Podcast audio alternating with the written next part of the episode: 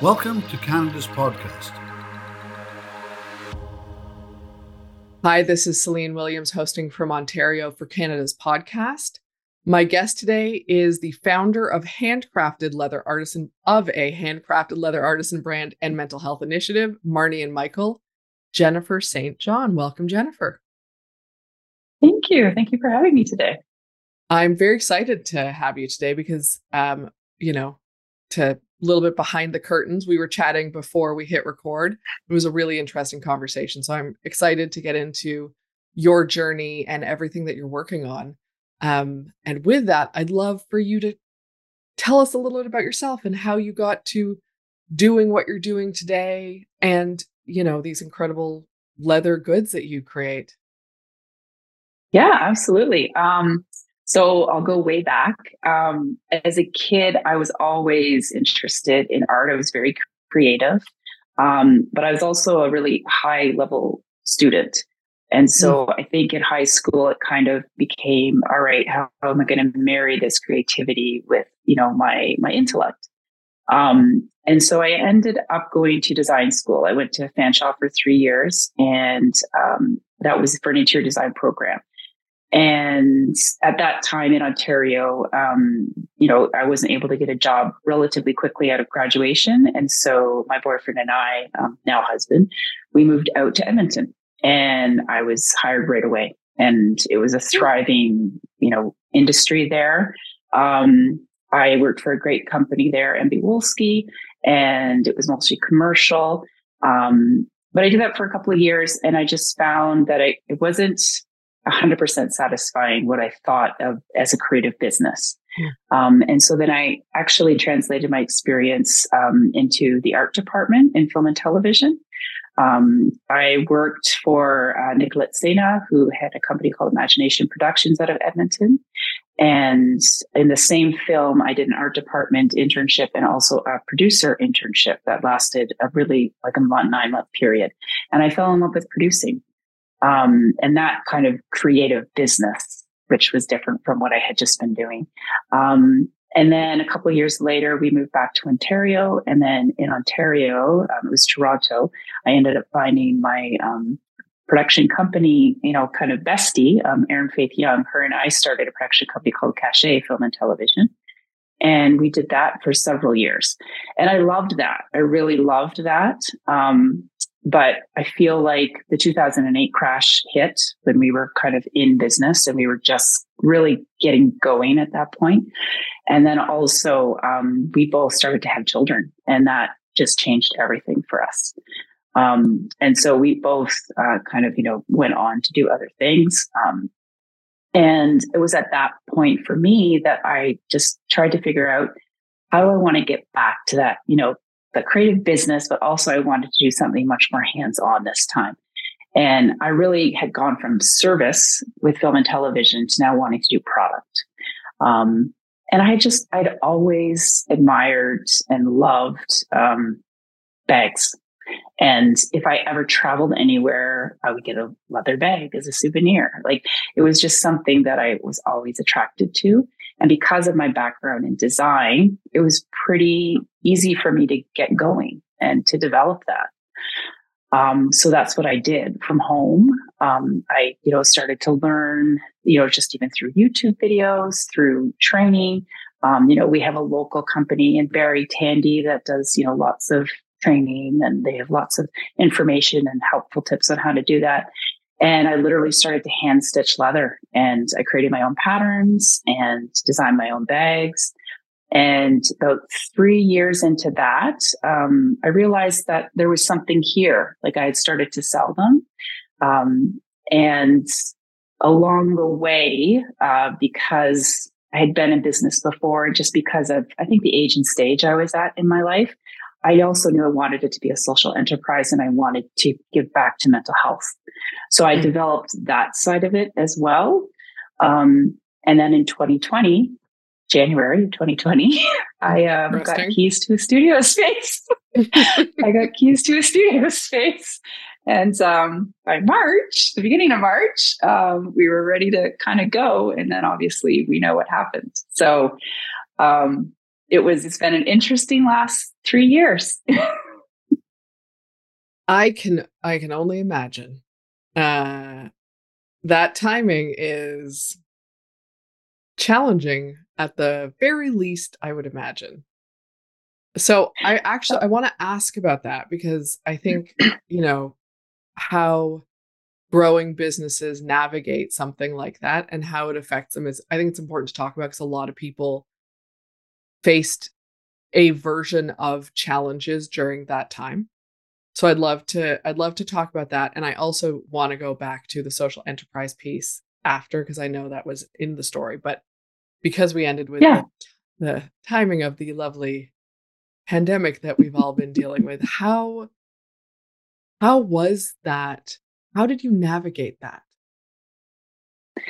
so what i did because it, luckily i was just in startup mode right? So i didn't have um, i was just beginning to pull everything together. So what i did was i just kind of paused on starting to hire people because that was the next step for me was starting to hire local seamstresses and starting you know to build inventory. And then obviously through e-commerce um, you know starting to and markets was the idea um, starting to get out there and, and sell the product.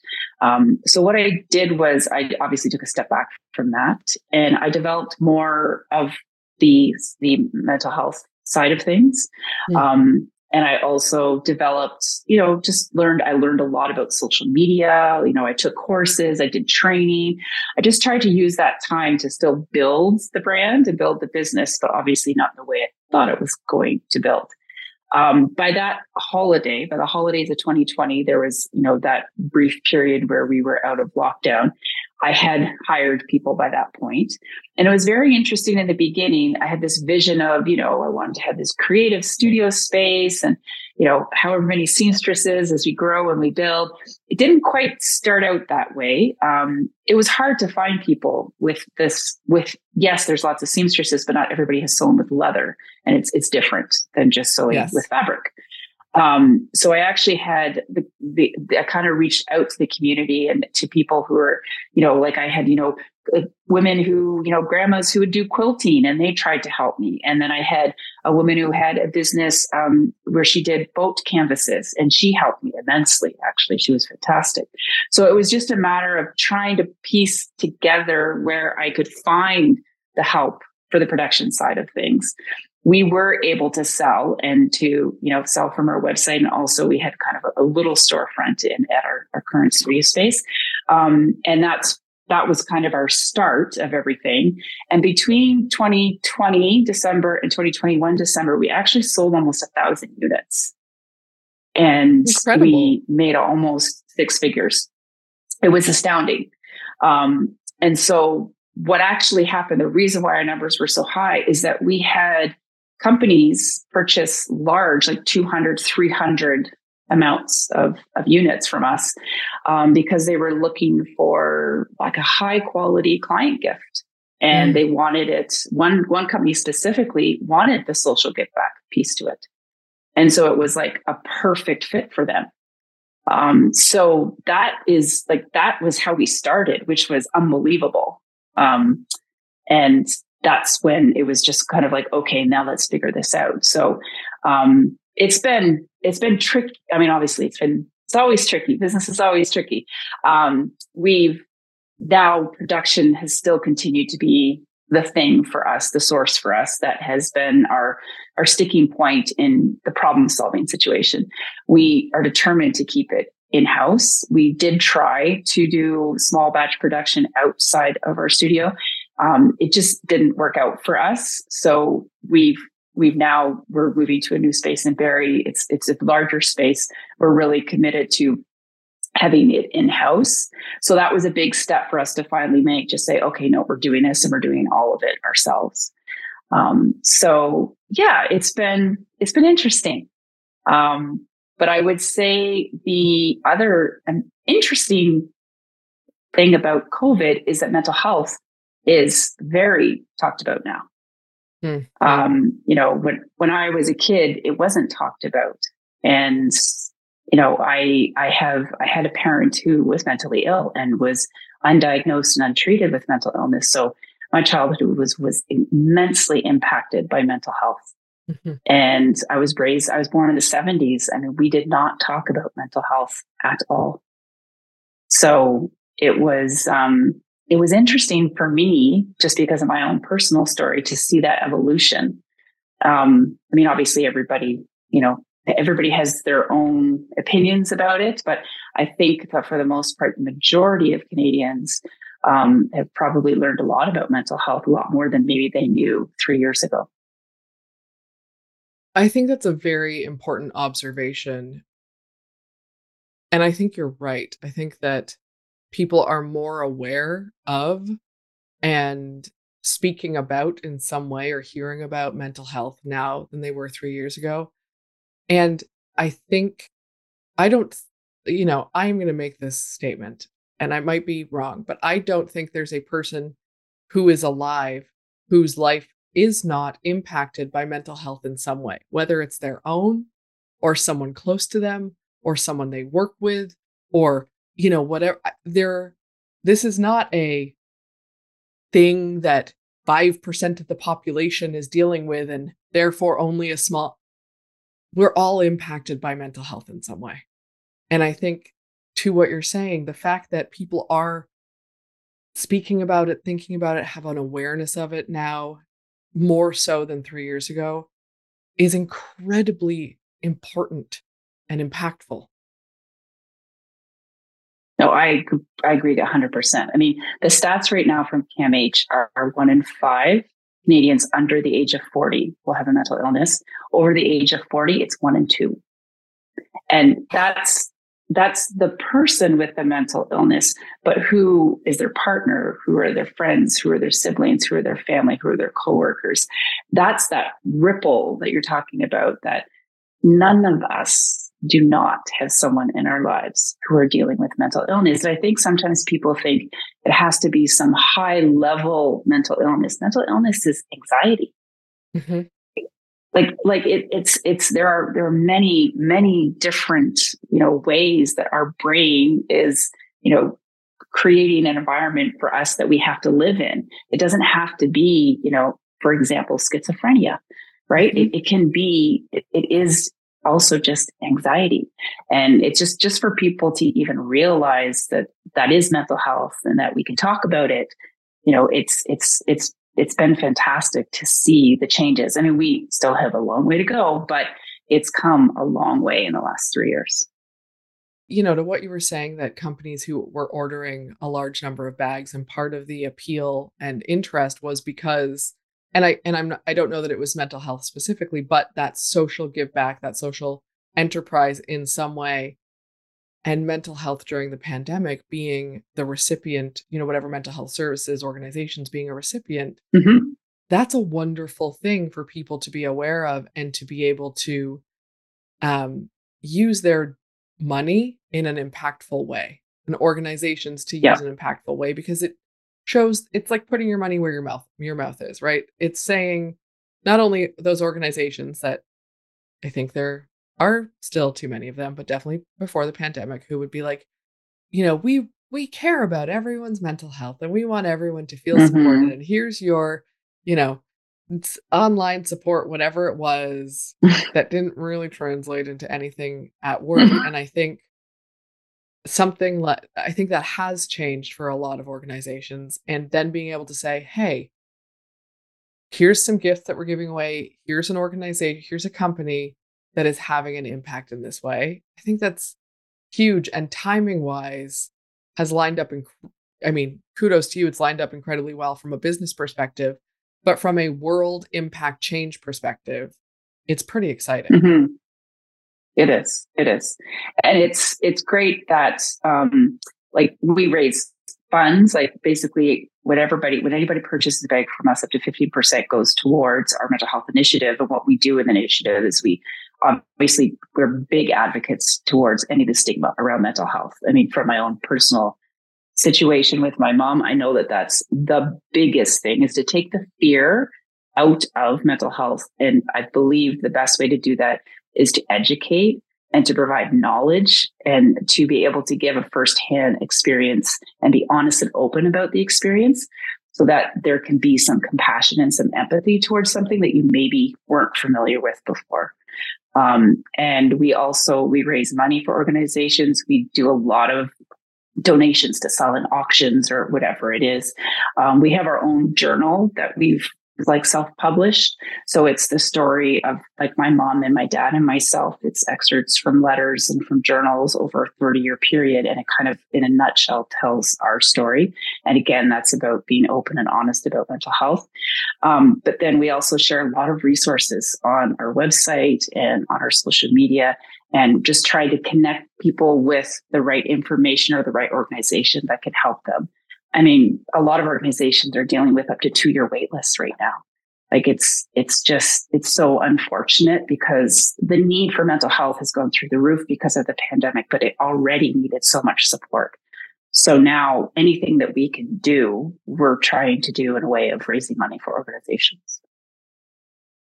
I think that, um, I, I agree. The, it has become more apparent than ever how lacking in services and accessibility the world when it comes to mental health right now, how lacking it is, Canada specifically as well, because those wait lists, as an example, I was at an, mm-hmm. an event last night and one of the women on stage was talking about uh, um, uh, they put something together for um, survivors of specific types of trauma and one of the questions was how do you essentially market? How do you find these people? And they said, we don't. They find us. They come looking yeah. for us yeah. because people are looking for, even if it's quietly, they're looking for help. And there's just not enough resources. And people, no, so many people, general public, they just don't know that. Mm-hmm. Mm-hmm. And I mean, I find like even with what we share with our own personal story and what we talk about, people connect with us regularly to say, like, thank you, mm-hmm. because they don't, they appreciate somebody being honest about it, but also at the end of the day, they don't, they feel like they're not alone anymore. And that's the biggest piece when you've had this experience and you're dealing, you know, with some sort of, of you know, a really difficult situation, whether it's you going through it or it's somebody who's really close to you going through it, is that you don't want to feel alone. I mean, that was like, I felt so alone as a child, so alone as a child. And so this is the big reason why I'm doing this. It's really easy when we don't hear people, you know, I, I this is a, such a broken record thing to say, but this is why representation matters. If we don't hear people or see people who have a similar story, element of a story, whatever it is, out in the world talking about themselves, their situation, their experience, then we are all we all default into this is only a me thing. Mm-hmm. How mm-hmm. is anyone going to understand this? Yeah. And what I and with that representation as well in that conversation, whoever is speaking out is listening to them it's so important. And yeah, I, I, I, I agree with this a thousand percent. And I mean, that's, that's why we do what we do every day. Yeah. I think that, um, I, it's not, I think, I have a lot of respect and admiration for what you are doing and how your business is giving back and focusing on you know having a positive impact because you can still be you know this i'm this is but we can still run a profitable business and have a positive impact on the world at the same time. It is not an either or situation.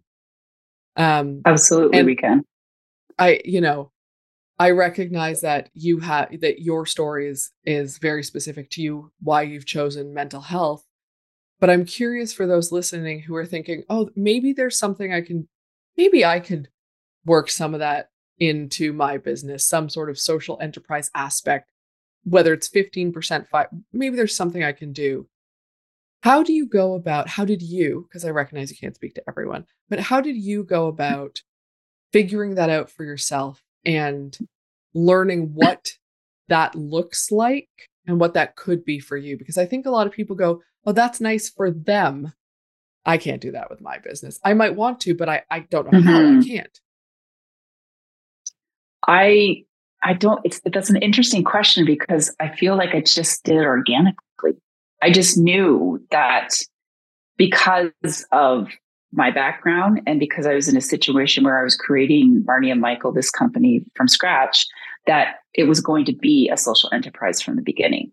Um, I mean, obviously, you have to figure out what that looks like and what you're going to do and how you're going to help. And, you know, I, I feel like anybody that I talk to who's on the other side, who's trying to do, you know, working in those organizations or working at mental health hospitals or, you know, what, whatever it is, um, you know, they always say that obviously funds or funds are really, really required. Um, but also they want people to get involved. Like they need volunteers. They need people on their boards you know they need letter writing campaigns. They need people to come out to events. Um, like there's so many ways that people can support organizations that are trying to do you know any kind of social work in the community. Um, and so for me that's we kind of got to the point where okay we can take a percentage of sales because we sell a physical product and that can, you know, in, collaboration with other companies, we can raise awareness of what they're doing, but then we can also write a check at the end of the day. Um, so that became a really easy one for us. Um, and then the advocacy and um, just, you know, kind of the ending of the stigma. I mean, even in how much we've spoken today, you can tell this is this, I can't not speak to this because this is my journey. This is my story. Um, and I've been on, like my mother did finally, she did receive some help when she was in her early 50s. She only lived for another 10 years, but that 10 years was very different for us. So I'm actually very fortunate in that I have seen both sides of that.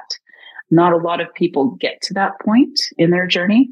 Um, and so I have a lot of experience and information and my mom as well. My mom, like her journals are included in what we do um, because she speaks very eloquently and um, very passionately about what it's like to be in her situation, which is she had bipolar too. So I, I think it just it happened organically for us, but absolutely there are so many ways that an organization can assist any any community group or you know bigger than that ontario national that requires help and the other thing i think that is people just need to ask just ask how can i help that's you know we're not we're all trying to figure it out. We're all obviously trying to help each other figure it out. So that's also you know a really big thing that we do when we work with the organizations just you know what what can we do to help? I it's really interesting how many of us don't ask either for help or how we can help because there's this mm-hmm. interesting it's not stigma but shame around needing or asking how like I should just be able to tell how you need help and you should just be able to tell how I need help. And it's so interesting that a lot of these um a lot of these things stem from shame and stigma and wouldn't life be so much more enjoyable in general if we asked and spoke to things and had real conversations about things like mental health. Yeah, no, I'm I was definitely one of those people because in my childhood, I I feel like in my 40s is when I started to ask. like even with this business, I've I've asked. I'm so much more connected with like, like mastermind groups and mentorship programs and you know different networking organizations. So much more you know, just trying to seek information and seek help and support other people as well um, than I was in my 30s when I had my film business. Like it, it's it's uh, but I also had a pretty strong fight or flight instinct coming out of my childhood. So I uh, I did a lot of work on that in my 30s. So I think that that's part of the reflection. Absolutely, it's growth, right? We're all growing and changing, and it's a yeah. wonderful thing. Um, Jennifer, where can people go to find out more about you, and about uh, Marnie and Michael and you know the initiatives, the journals that you mentioned. What's the best place for them to find everything that they can? the best place is to go to our website, which is marnieandmichael.com. Um, on there, we also have our social channels. You can click through to those, but we have a newsletter that people can join if they want to. Um, we share lots of information there and personal stories. Um, but that's the website is kind of our hub. So that's a good spot to start. Perfect. And I really encourage everyone to go uh, check out Marnie and Michael. It's pretty incredible. And the, there will be a link in the show notes for that. Um, and I just really want to thank you for this conversation, Jennifer, and being so open about your journey um, and about the work that you're doing. It's really incredible. And I wish you the absolute best of luck in your continued journey. I cannot wait to see what else you get up to with Marnie and Michael. Thank you so much. I really appreciate this. I love this conversation. Absolutely. It's been my pleasure. And for those who are listening or watching, thank you for listening to Can's podcast. Like, comment, and subscribe to all our channels to get the latest podcasts from entrepreneurs across Canada.